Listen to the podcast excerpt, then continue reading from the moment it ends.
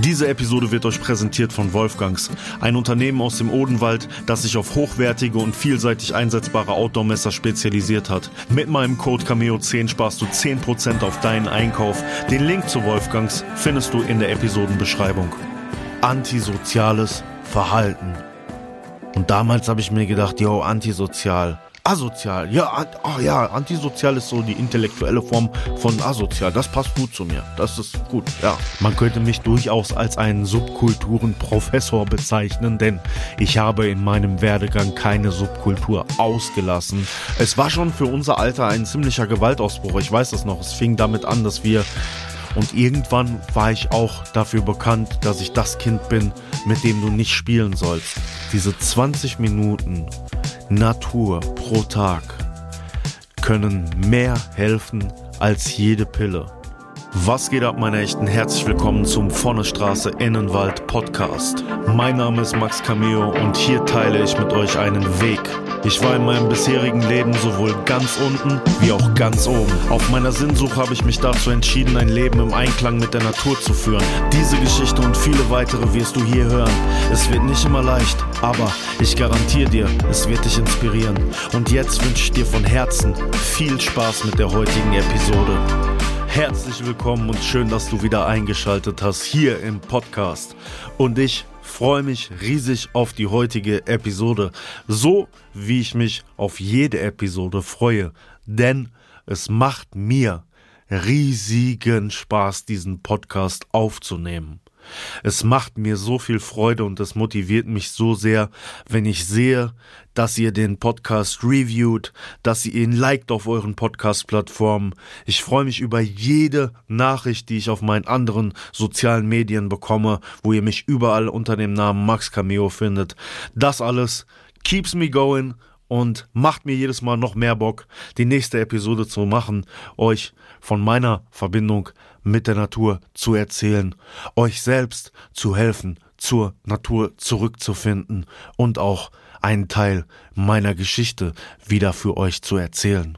Diese Woche habe ich mich sehr, sehr stark selbst an meine 20 Minuten Naturdosis pro Tag Verschreibung, die ich euch sonst verabreiche, halten müssen, denn ich hatte eine sehr bewegte Woche.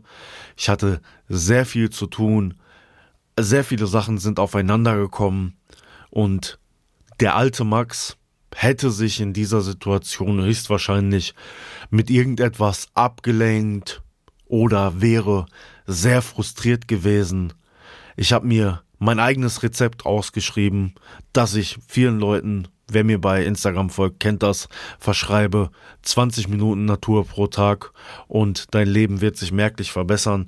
Dieses Rezept habe ich mir selber ausgestellt und mich diese Woche daran gehalten, weil für mehr Naturzeit war leider keine Zeit und ich habe wieder die Wirksamkeit dessen gemerkt.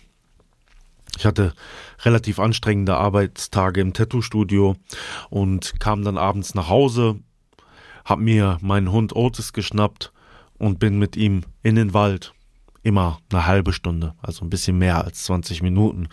Und sofort konnte ich durchatmen. Es ist jetzt gerade auch die Zeit vom Übergang Winter zum Frühling. Die Blüten der Bäume blühen. Dieser Geruch ist sehr prägnant und ja, lässt einen sich eigentlich sofort freier und besser fühlen und lässt einen durchatmen. Und das Schöne war, dadurch, dass ich so relativ lange gearbeitet habe, dass ich immer relativ spät im Wald war und deswegen auch relativ wenigen Menschen begegnet bin. Also diese 20 Minuten Natur pro Tag können mehr helfen als jede Pille. Und 20 Minuten jeden Tag kann, glaube ich, jeder entbehren. Das heißt, wenn ihr es noch nicht probiert habt, dann macht es auf jeden Fall. Und jetzt geht's weiter mit meiner Story. Weiterführende Schule. Ja.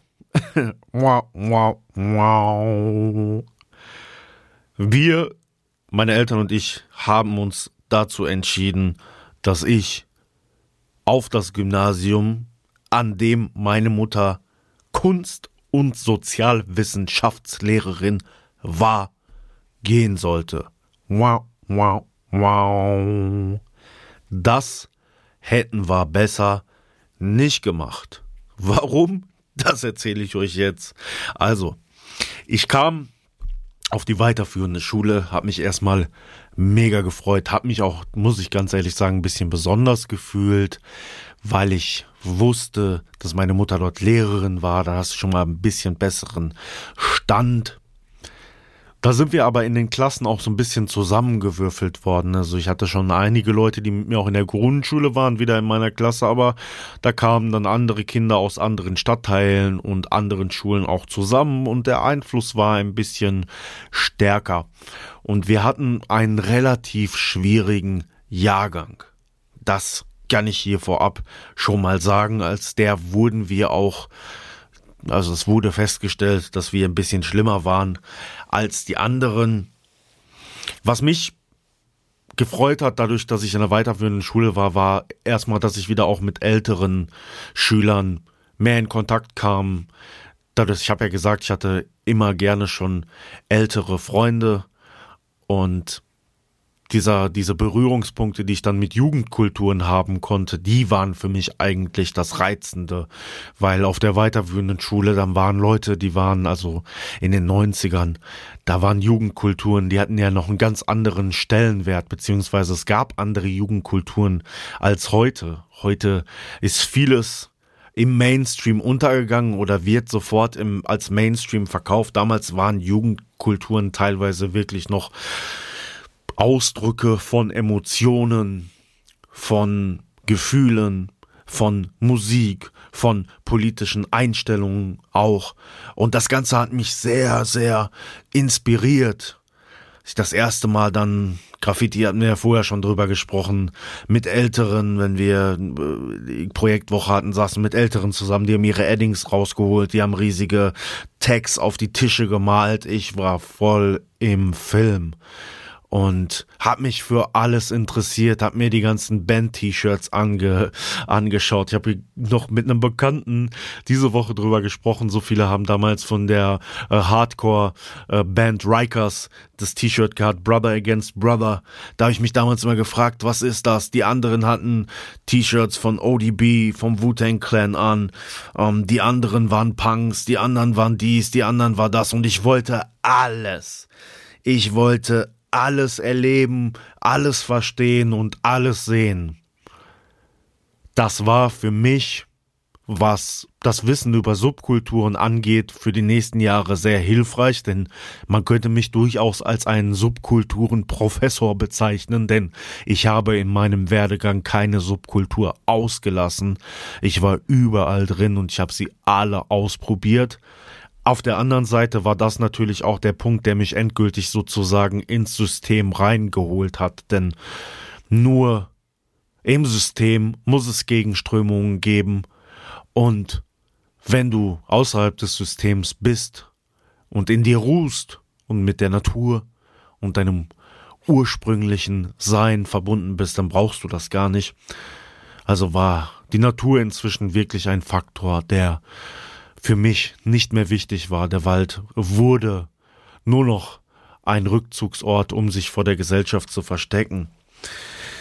Ja, diese Jugendkulturen, die haben mich wirklich, die haben mich wirklich beeindruckt. Mein Cousin war zu dem Zeitpunkt schon Punk, aber ist auch immer wieder hin und her geswitcht, konnte sich auch noch nicht wirklich entscheiden. Aber ich hatte vielleicht auch dadurch, dass ich mit Älteren immer zu tun hatte, auch schon mehr Verständnis für ähm, gewisse Fragen. Vielleicht haben sich auch für mich, ich habe ja gesagt, ich hatte viele depressive Phasen, in denen ich viel nachgedacht habe und viele Fragen sich für mich nicht beantworten ließen und alles, was irgendwie gegen das System war und ähm, gegen Autorität, das war es eigentlich für mich und das hat's für mich immer gebracht und so war mein älterer Cousin, der damals schon 16 Jahre alt war, für mich auch so ein Berührungspunkt neben den Älteren in der Schule, die ich bewundert habe und ähm, so bin ich schnell noch viel, viel wilder geworden.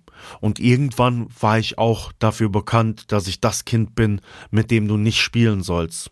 Das habe ich damals von einem Freund gehört, der dann zeitweise mein bester Freund auch werden sollte, der den gleichen Ruf hatte. Also er hatte von mir gehört, ich hatte von ihm gehört. Und ja, so kamen wir dann, kamen wir dann beide auch zusammen. Mein Kumpel, mit dem ich vorher immer die Feiglinge geklaut hatte und die Zigaretten. Der hatte sich schon in der fünften Klasse eine Glatze geschnitten, eine Spiegelglatze. Ja, das war auch ein bisschen, war auch ein bisschen extrem, würde ich mal sagen, ähm, für die fünfte Klasse. Aber war auffällig. Dann hatten wir noch jemand anderen mit dabei, ähm, der in diese Crew reingehörte. Und noch einen anderen Jungen. Und wir waren, ja, wir waren so eine Crew, die nur Trouble gemacht hat. Wir haben von Anfang an in der Schule da fünfte Klasse unseren Standpunkt klar gemacht. Sechste Klasse dann noch schlimmer. Da waren wir eigentlich, ja, fast unkontrollierbar sozusagen. Wir haben auch viel die Älteren, wir haben auch wirklich keinen Respekt gehabt. Wir haben viel die Älteren geärgert, sind auch immer an die Älteren irgendwo dran. Einer von uns hat mal im Unterricht einen Tisch angezündet. Ja, wir haben, wir haben so, wir haben so viele Sachen, wir haben so viele Sachen gemacht. Wir hatten mal einmal ein Fußballturnier, bei dem alle Klassen gegeneinander angetreten sind, auch aus unserer Stufe. Und wir hatten so eine große Aula. Und in dieser Aula hat man sich in den Pausen immer getroffen. Da fanden dann auch Veranstaltungen statt wenn da irgendwelche Konzerte waren oder irgendwas. Also da fand immer alles statt. Auf jeden Fall haben wir an diesem Fußballturnier teilgenommen und wir, meine Klasse, war sehr enttäuscht, dass wir da nicht gewonnen hatten. Und dann haben wir in dieser Aula so eine Massenschlägerei angezettelt, die auch wirklich später in dieser Konferenz, die es dazu gab, als das ähm, festgestellt wurde. Ich frage mich zwar bis heute, wie es bei Kindern zu sowas kommen kann, aber es war schon, es war schon für unser Alter ein ziemlicher Gewaltausbruch. Ich weiß das noch. Es fing damit an, dass wir, wir haben uns mit denen vor deren Klassenraum erst unterhalten, diskutiert, keine Ahnung, der eine hat den anderen gefault, das war so und so, weiß weiß ich, wir waren einfach frustriert. Und dann flogen schon tatsächlich ähm, die ersten Fäuste und das Ganze hat sich dann auf die Pause dann wieder verlagert. Wir sind erst alle in unsere Klassenräume und dann äh, haben wir uns dann verabredet, praktisch das in der Pause zu klären. Ja, und in der Pause ist es dann wirklich äh, eskaliert, so dass sich so viele fünf, sechs Klässler da gekloppt haben, wie es irgendwie äh, in der Historie der Schule noch nie gegeben hat. Also so wirklich so ein Riesentummelt, Klasse gegen Klasse. Das, das war schon, das war schon heftig. Und das wurde dann von den Aufsichtslehrern und anderen Lehrern, die mussten dann dazukommen, irgendwie aufgelöst. Und dann sind wir zurück auch in unsere Klassen. Ich glaube auch ein, ein Kind war dann verletzt und was weiß ich. Es war auf jeden Fall, es war wirklich schon, es war heftig. Wir gingen aber erstmal zurück in unsere Klasse und dann hatten wir eine Unterrichtsstunde und ich weiß noch, irgendwie 20 Minuten im Unterricht klopfte es und der Schulleiter stand da und hat gesagt, Max, piep, piep, piep, die anderen hier rauskommen. Und wir, wir gingen aus der Klasse raus und in dem Moment, wo wir aus der Klasse rauskamen, weil, äh, wie gesagt, es war wirklich eine heftige Situation gewesen, ist der Schulleiter komplett ausgerastet. Komplett. Der hat sich, der hat sich meinen Kumpel ge also gepackt vor die Brust und mein, wir waren natürlich total frech. Hat den, der hat einen voluminösen Bauch, so typisch Schulleiter, hat den mit seinem Bauch erstmal so gegen die Wand gesmasht und wir alle so, ey, wie können Sie das machen? Geht doch gar nicht hier, Gewalt und dieses und jenes. Und ja, dann gab es da, ach, weiß ich nicht, wir mussten eine Stunde bei dem Schulleiter sitzen hier, ähm, da wird es eine Klassenkonferenz geben, da gibt's das und das, ihr werdet alle der Schule verwiesen und so weiter. Also wir wurden so als die Schuldigen ausgemacht, weil wir hatten den Stempel. Ja, die anderen, das war gar nicht so, äh, fiel gar nicht so ins Gewicht. Ich muss aber auch ganz ehrlich gestehen, dass wir tatsächlich wirklich auch die Initiatoren äh, des Ganzen waren. Deswegen war die Schuld schon wirklich an uns. Nichtsdestotrotz hatten die anderen ihren Teil dabei getragen, aber im Grunde genommen hatten sich schon die richtigen rausgesucht. Ja, und dann kam natürlich auch bei mir das Gefühl auf so, oh verdammt, ey, was will meine Mutter jetzt dazu sagen? Die ist Lehrerin da, die kriegt das natürlich, kriegt das natürlich alles mit.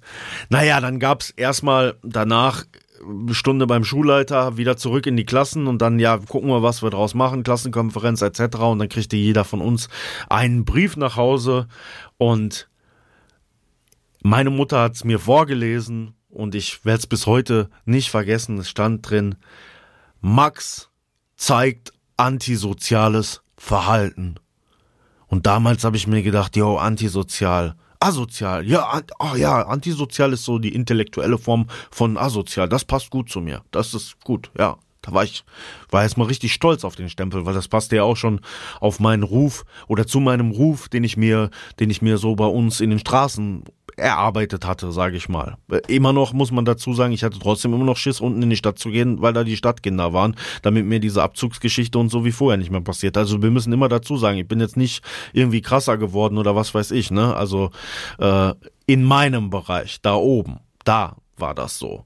Und man muss auch dazu sagen, dass ich habe in meiner Karriere später in vielen Milieus und vielen Subkulturen äh, viele Leute kennengelernt, bei denen ich trotz aller Härte und allem auch manchmal gespielten Härte das feststellen konnte. Dass viele Menschen versucht haben, ihre eigenen Unsicherheiten hinter diesen Sachen zu verbergen. Und das war ja bei mir im Grunde genommen auch so. Ich habe ja nur versucht, die eigene Unsicherheit, das eigene Unwohlsein sozusagen hinter dieser Fassade von Härte und keine Gefühle zeigen, wie auch immer, schon in diesem jungen Alter zu verbergen. Hätte ich mehr zu meinen Gefühlen stehen können, hätte mir vielleicht jemand oder irgendetwas mehr Zugang zu meinen Gefühlen ermöglicht, glaube ich, wäre ich ein wesentlich besserer Schüler gewesen, hätte ich mir gar nicht so viele Sachen rausgenommen und erlaubt. Aber die Umgebung hat entsprechend nichts anderes zugelassen und so war das vielleicht zu dieser Zeit, so hart es jetzt auch klingt, vielleicht auch ein Rettungsanker für mich. Wenn ich jetzt mal darüber nachdenke, dass ich mit diesen Trauergefühlen, der Schulangst, die da mal aufkam, dem sich ständig krank fühlen, krank melden, wie auch immer, wenn ich darin eingegangen wäre und nicht entdeckt hätte, okay, wenn ich mich hier extremisiere und extremes Verhalten zeige, muss ich das mir nicht eingestehen und muss ich das anderen auch nicht eingestehen. Das hilft. Und das war, ja, vielleicht oftmals auch meine Rettung wenn man starke Depressionen hat, ist es schwer damit umzugehen, besonders wenn man sie nicht mit Medikamenten behandelt.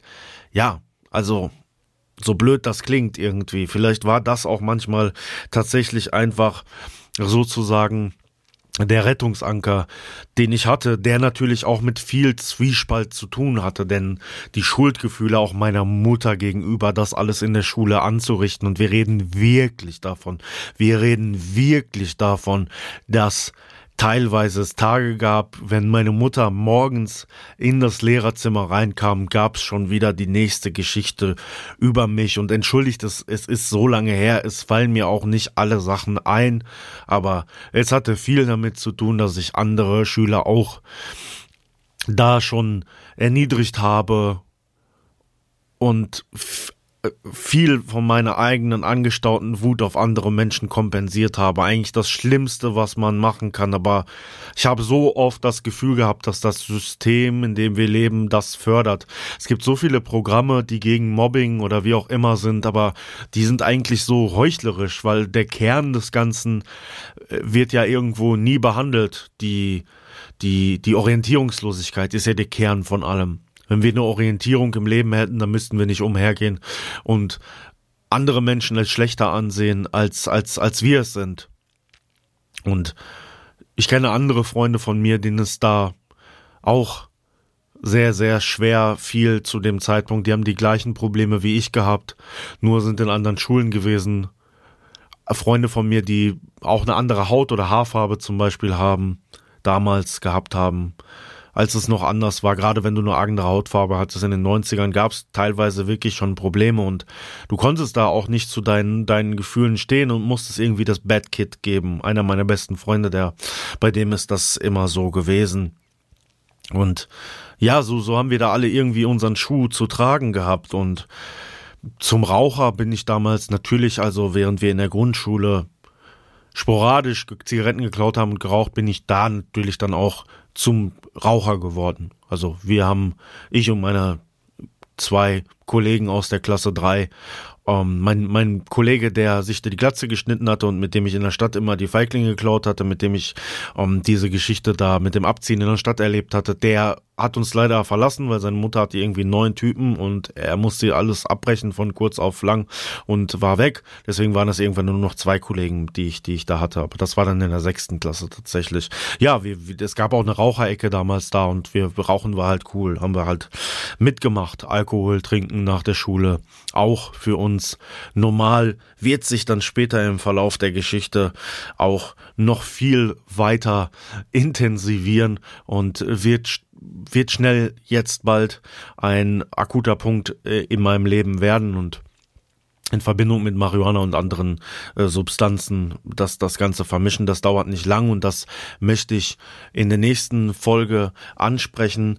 Ähm, was mein, was mein Cousin auch für mich noch gewesen ist, das möchte ich ein bisschen intensivieren, diese Beziehung, dadurch, dass er wirklich ja zu dem Zeitpunkt wirklich fünf Jahre älter war als ich und schon ganz andere Sachen gemacht hat, was er auch ohne dass ich ihm dafür irgendeine, also nur Liebe, keine Schuld, äh, Schuld dazu geben, was er trotzdem auch damit zu tun hatte, auch an Einfluss, den er natürlich auf mich hatte. Wir waren da immer zusammen und noch ein anderer Freund.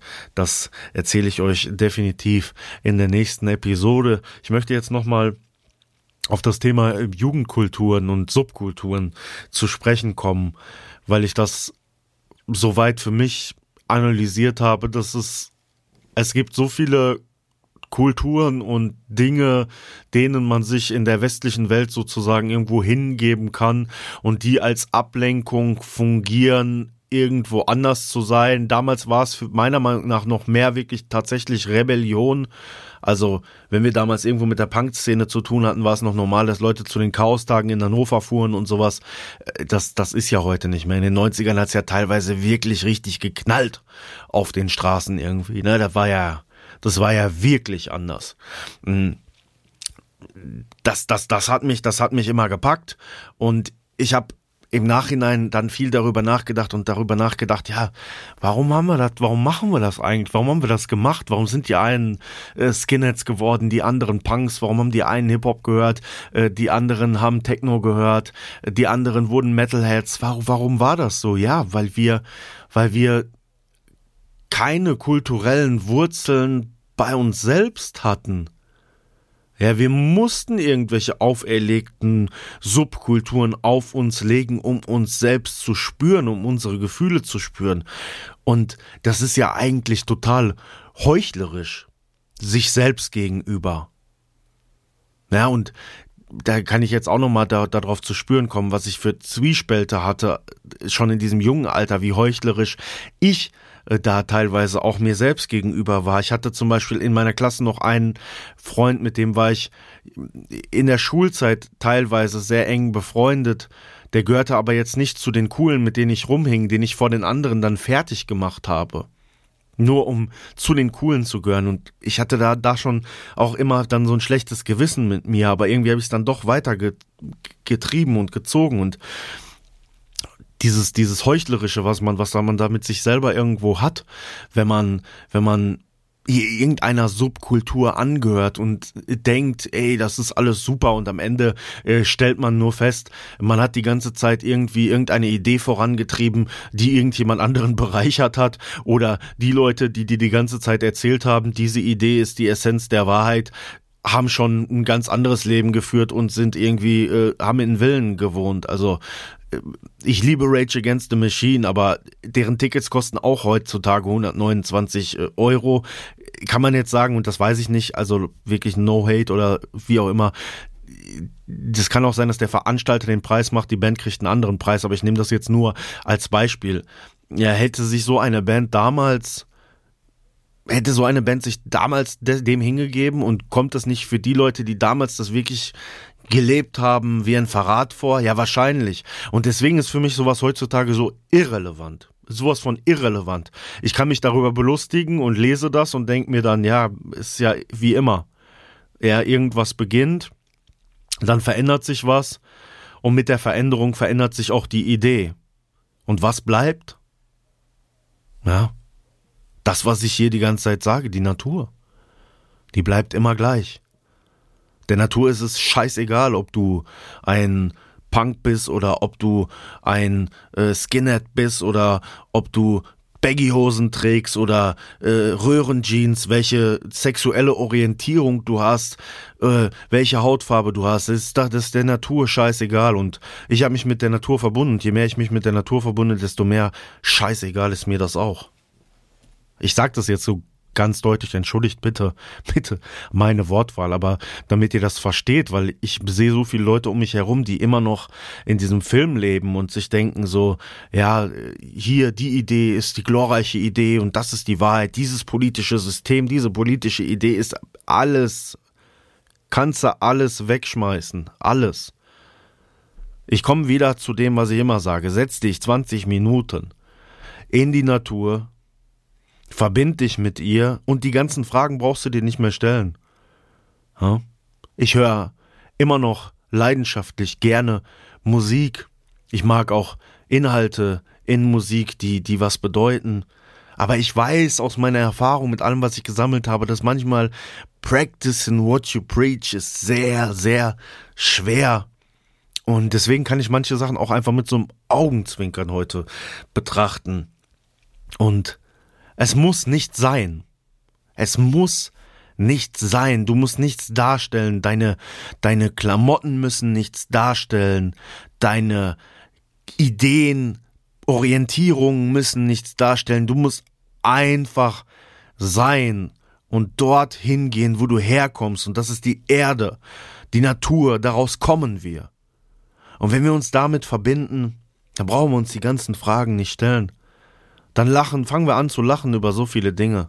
Manchmal ist es schwer, manchmal stellt man sich die Fragen, manchmal ist man überfordert von der Welt und denkt sich, wie kann das alles so sein? Warum passiert das alles? Ja, aber wenn man dann wieder die Erdung macht in der Natur, dann fokussiert man und stellt man die Weichen wieder richtig und man, man weiß den richtigen, den richtigen Weg zu gehen und das mache ich und das hilft mir und das habe ich am Anfang auch gesagt. Das ist das ist, das, das sind nur 20 Minuten am Tag, die man dafür investieren muss, die einem so viel helfen.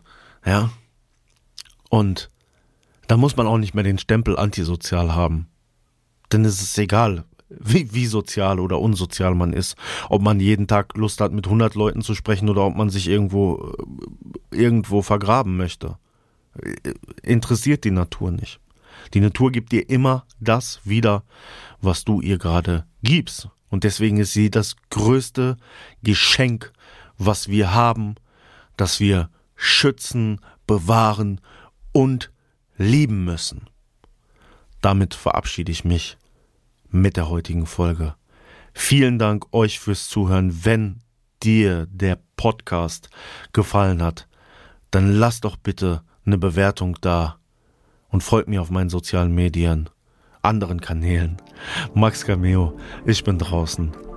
Peace.